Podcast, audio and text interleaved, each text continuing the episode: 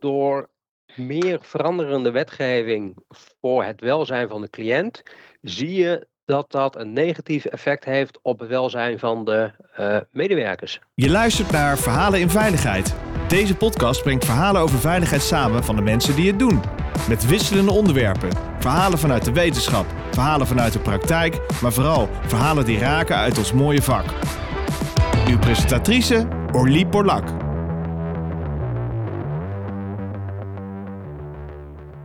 Welkom uh, luisteraars. Het is weer uh, tijd voor een uh, mooie podcast. Ik zit natuurlijk niet alleen in de studio. Ik zit samen met Frank Visseren en Robert-Jan Stuut. Zij zijn beide HVK en senior adviseur.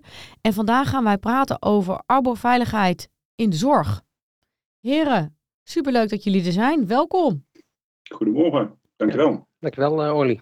Volgens mij doen jullie momenteel onderzoek in de zorg. Klopt. Klopt ja. Robert-Jan.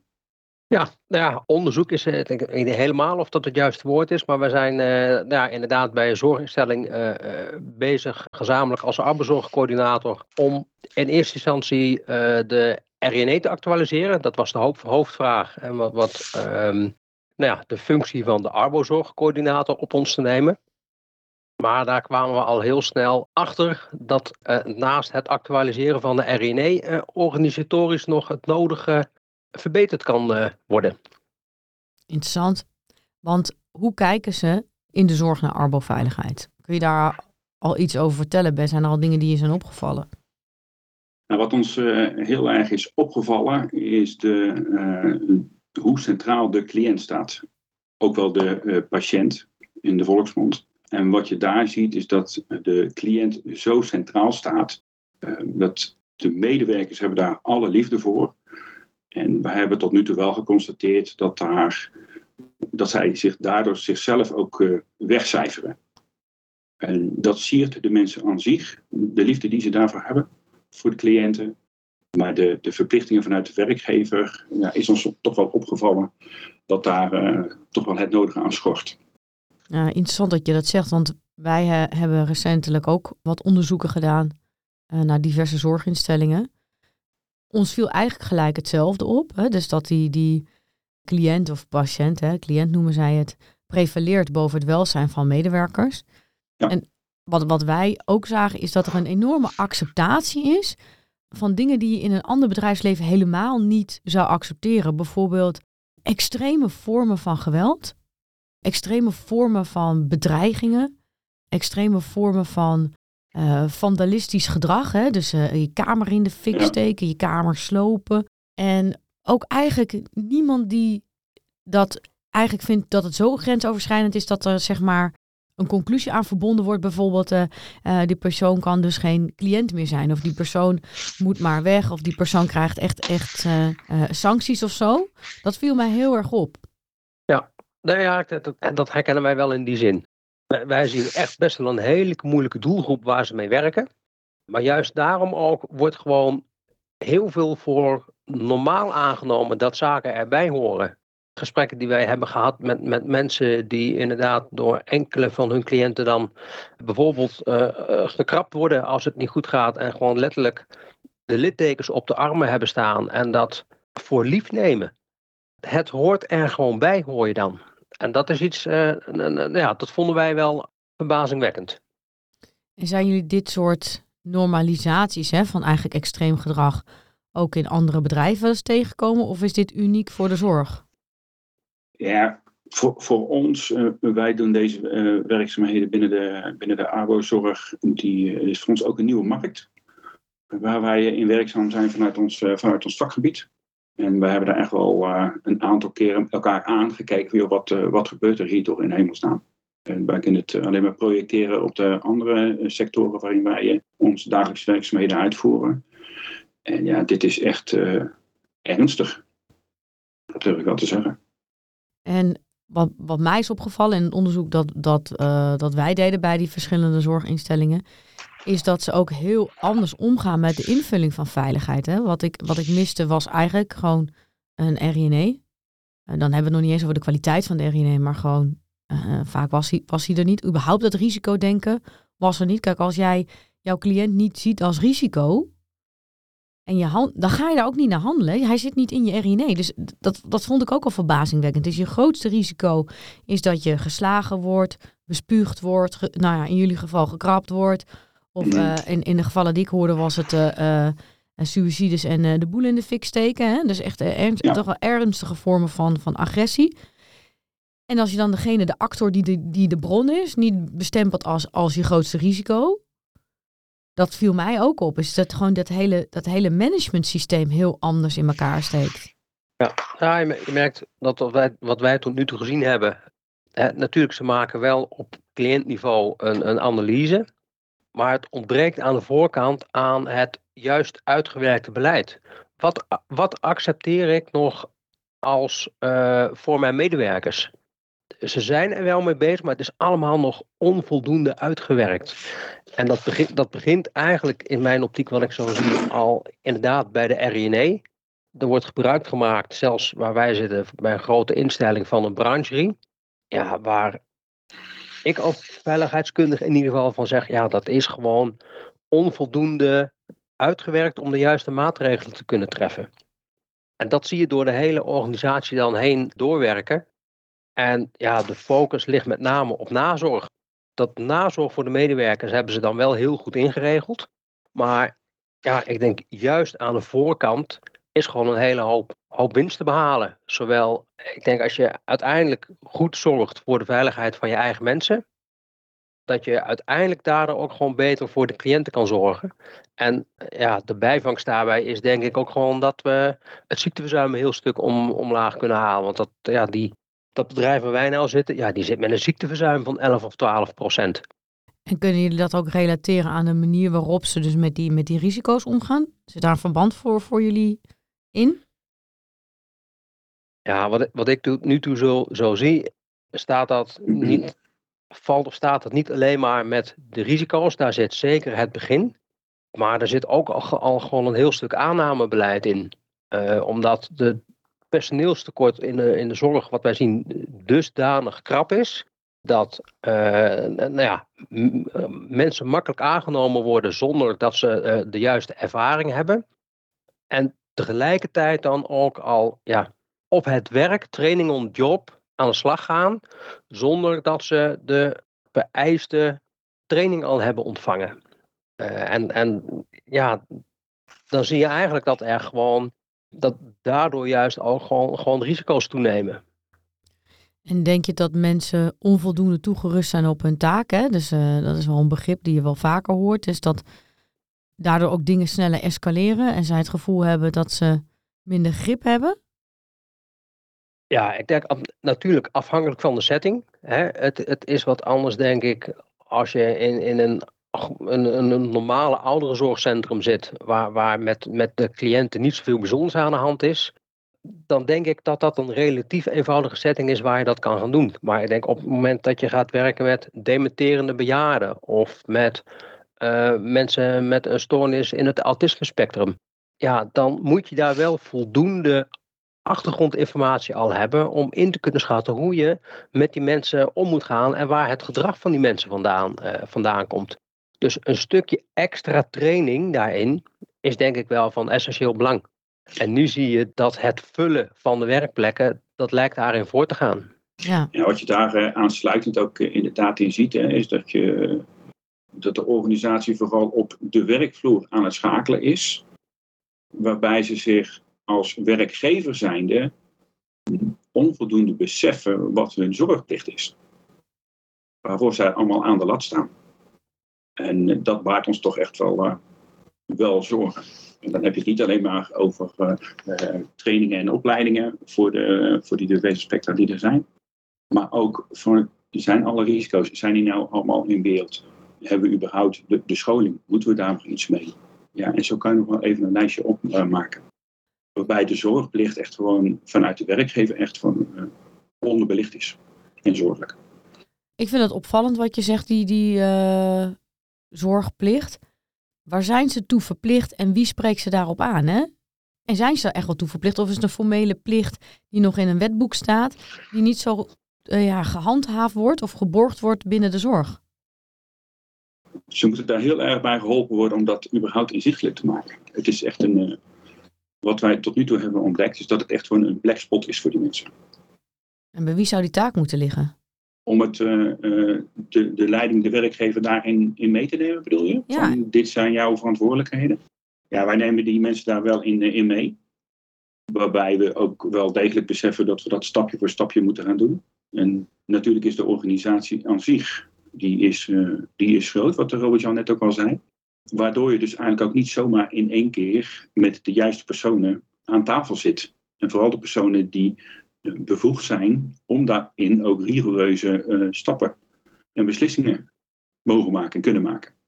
Nou ja, en, en aanvullend wat je daarin merkt, is, is ook dat dus de ondernemingsraad, die wel de nut en noodzaak ervan ziet, ook gewoon nog, nou misschien ze zijn geen eens onbewust onbekwaam, maar die zijn gewoon nog bewust onbekwaam. Ze weten gewoon onvoldoende wat de verplichtingen van de werkgever zijn. Hè? Dus eigenlijk wat zijn de rechten van de werknemers vanuit de arbeidswetgeving. Maar ook niet wat hun rol als ondernemingsraad daarin is. Het feit dat de ondernemingsraad ook gewoon een taak heeft om de werkgever bij de les te houden op het invullen van zijn verplichting vanuit de arbeidswet. Weet je, dus nou ja, daar, daar zijn we ook wel uh, vanuit andere gremium mee bezig om inderdaad ook gewoon ondernemingsraden daar gewoon veel meer over over bij te praten. Uh, want ook deze ondernemingsraad had het idee, oh, we pakken een brancherie, daar staat een vinkje bij dat die is uh, beoordeeld en goed bevonden. En dan zijn we klaar. Dat is het idee. En als je daar dan in detail naar gaat kijken, van waar moet het dan eigenlijk allemaal aan, aan voldoen? Wat moet de inhoud zijn van het beleid? Ja, daar, daar, staan, daar, daar hebben ze geen beeld bij. Ja, en dan zie je dus ook dat daar een, een gat zit tussen de brancherie en datgene wat de wetgeving eigenlijk vraagt. En is dit een brancheprobleem eigenlijk ook? Want wij hebben nu allebei onderzoek gedaan. We komen ook bij heel veel ander soort bedrijven over de vloer. Nou, dan is het contrast best wel groot. Hè? Ja. Um, want we hebben het nu eigenlijk over hele basis dingen die je als, als organisatie moet doen. Een RI is toch wel het eerste wat je eigenlijk doet in, in je veiligheidssysteem. Ja. En over de rest hebben we het nog niet eens gehad. Want uh, die heb ik helemaal niet gezien eigenlijk. Maar is dit ook niet gewoon een, een brancheprobleem? En, en zou de zorg niet gebaat zijn met een ja, eigen herziene perceptie op hun werk? Nou ja, of misschien een aanvullende perceptie. Ik denk wat je in de zorg ziet, en dat hoor ik ook van, van, van collega's en vrienden om me heen die in de zorg werken. We hebben in de zorg heel veel geregeld op gebied van kwaliteit en veiligheid voor de cliënt en de patiënt. En daar zie je ook dat het op een gegeven moment gaat bijten. Want er is zoveel vastgelegd voor de veiligheid voor de cliënt. dat dat soms haak staat op wat nog. Uh, of wat men vanuit arbeidsveiligheid mag doen. Uh, dus om, om bijvoorbeeld te geven waar we hier tegenaan liepen. Wat, wat we van deze. Nou ja, van enkele medewerkers te horen krijgen. dat de wetgeving uh, rondom het omgaan met cliënten weer is aangescherpt. Waardoor bepaalde technieken die ze voorheen konden gebruiken om een cliënt die echt agressief was, om die in bedwang te houden, die mogen niet meer toegepast worden.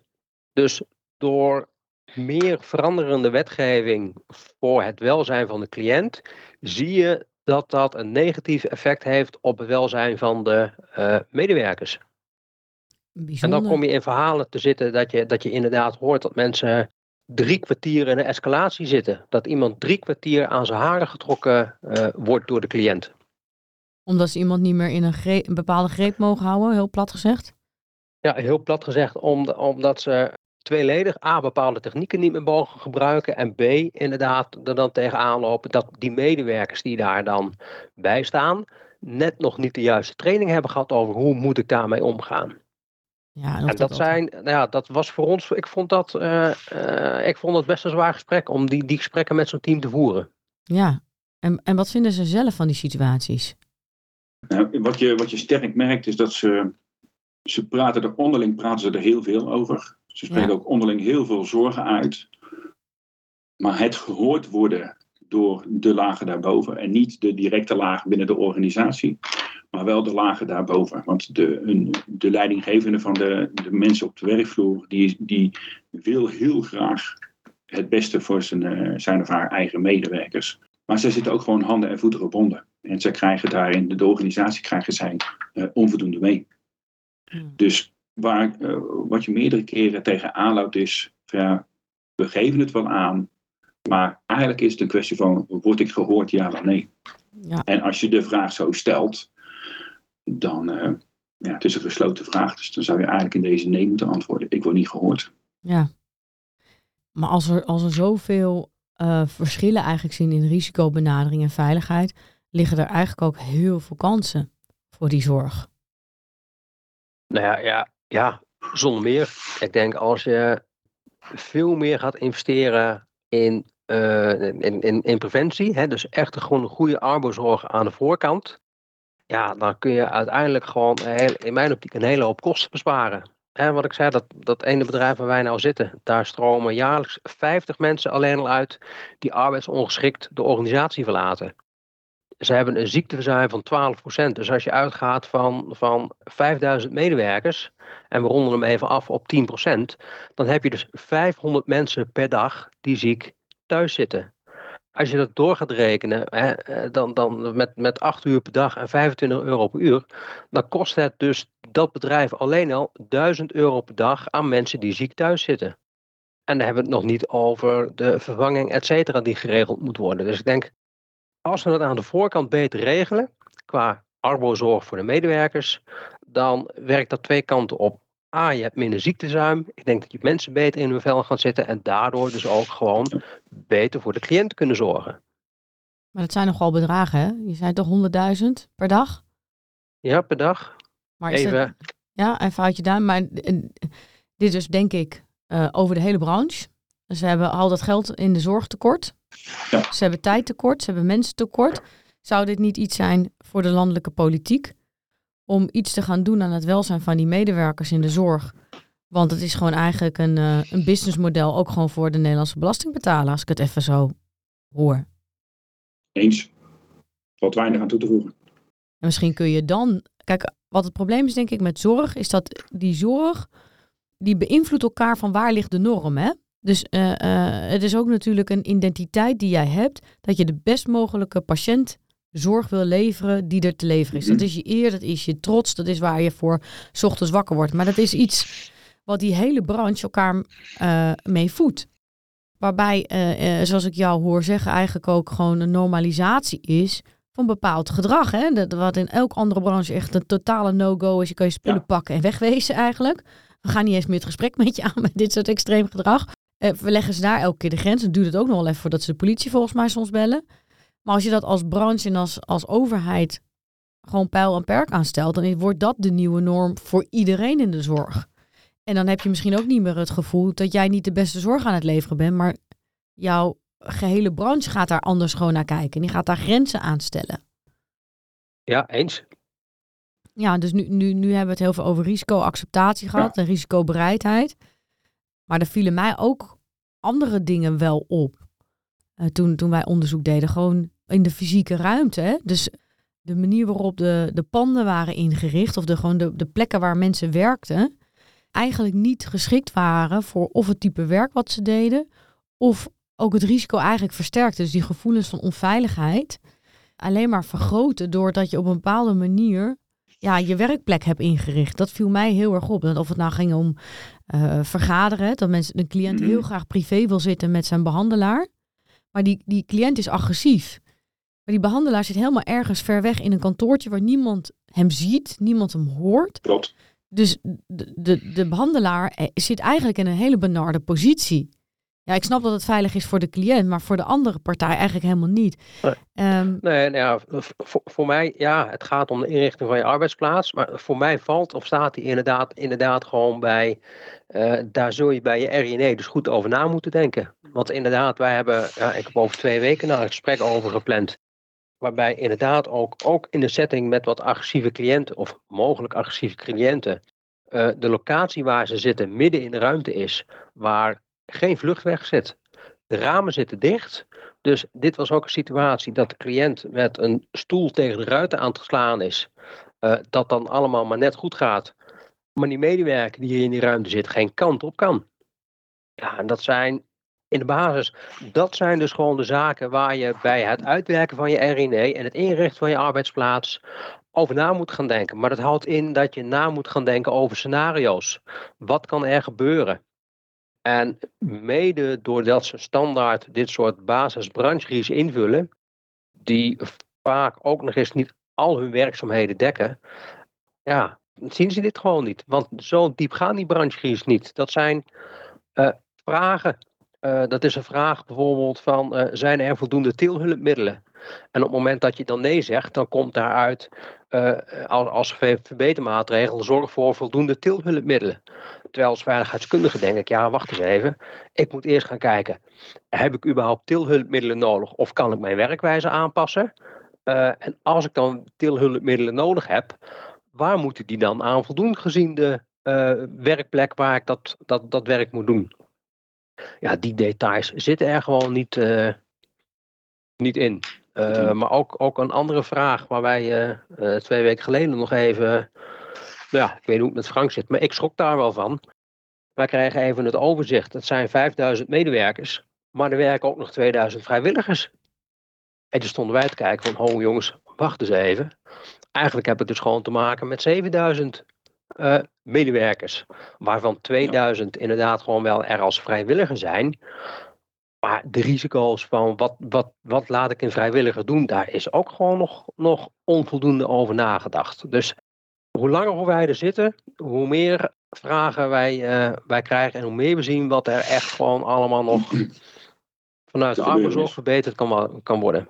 Ja, mooi. Dan uh, wil ik jullie in ieder geval hartelijk danken voor uh, deze podcast. En een inkijkje in uh, hoe er in de zorg wordt omgegaan met arboveiligheid. Hier dank jullie wel. Graag gedaan. Ja, graag gedaan. Je luisterde naar Verhalen in Veiligheid. Wil je niks missen van deze podcast? Abonneer je dan op deze podcast in je favoriete podcastplatform. Of laat een recensie achter via Apple Podcast. Dank voor het luisteren. Graag tot de volgende.